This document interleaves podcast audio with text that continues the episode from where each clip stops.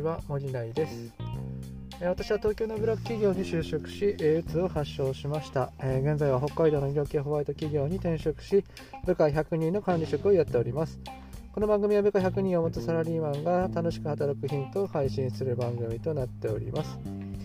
はい、えー、というわけで今日はですね、えー、っと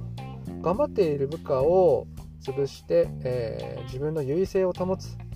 えー、悲しい上司のお話について、えー、していきたいかなというふうに思います。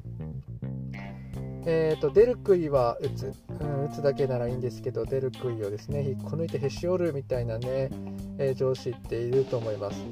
えー、できない部下を吊るし上げて徹底的に、えー、罵倒するだとかですね、えー、自分のやってやれないこと、えー、自分より右に出るようなものはですね、えー、と権力でねじ伏せて、えー、もう二度と挑戦をしないようにさせるだとか、まあ、そういうね、えー、悲しい上司って皆さんの周りにはねいるかなというふうに思います。えー、そういう上司がね、えーまあ、なんで、えーまあ、そんな風になってしまったのかということですね。えー、多分ですけど昔はねその上司もなんか新しいことにね挑戦しようといろいろチャレンジしていって、まあ、それが認められてそのポジションに就いたんだと思うんですね。えー、そこからいろいろうんと自分なりに職場をねまとめようと頑張ったんだと思うんですけど、あるところから、まあ、自分のやっぱり影響力を及ぼすことがなかなかねできなくなってきたっていうことに気がつくと思うんですよね。えそしてまた自分がね、え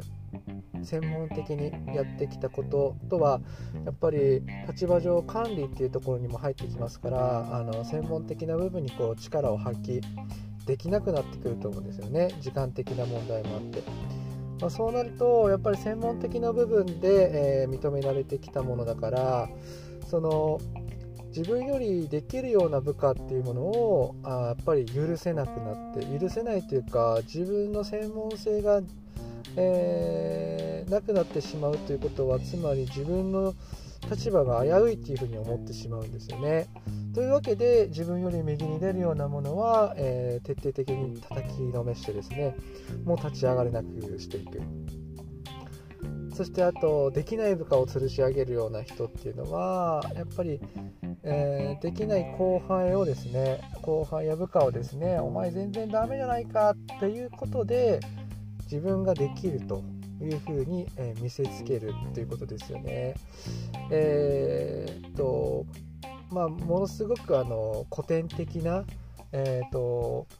権威を誇示するやり方と見せ方ですよね。まあ、短期的にはあのそのやり方で、えー、十分なのかもしれませんけれども、えー、となかなか長い期間、えー、そして多くの職員や部下を束ねるという意味では、えー、難しい部分はあるんじゃないかなというふうに思います。でそういうようなね、えー、上司に対してどのような関わりをしていったらいいのかなっていうことなんですけれども、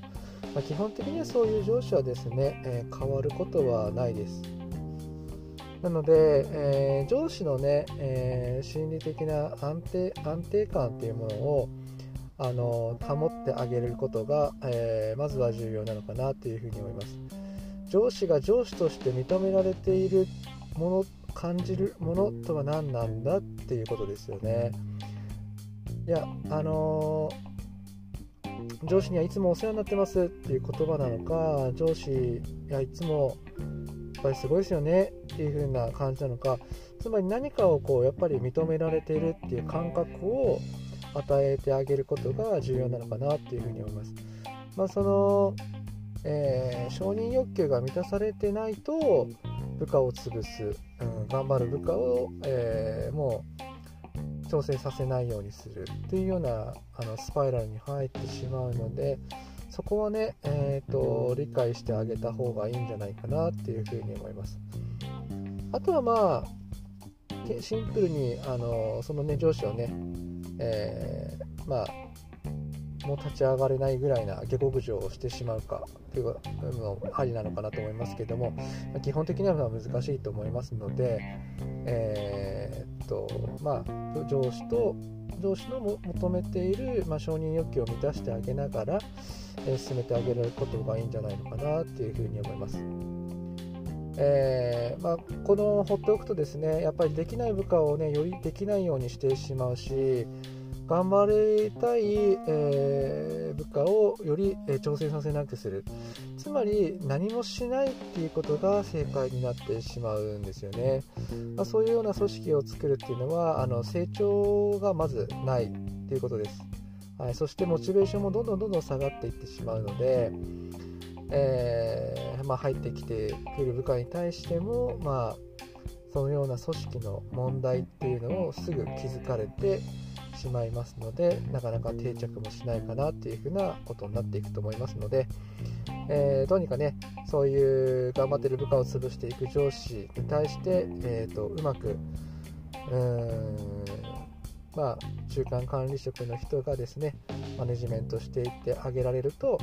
よりいいのかなと思うし、まあ、部下もね、まあ、そういう心理状況、あの上司も承認欲求があるんだなっていう状況をね理解しつつ、いろんな挑戦をしたりだとか、いろんな指導を仰ぎながらしてあげるだとかすると、よりうまく立ち回れるんじゃないかなというふうに思っております。で、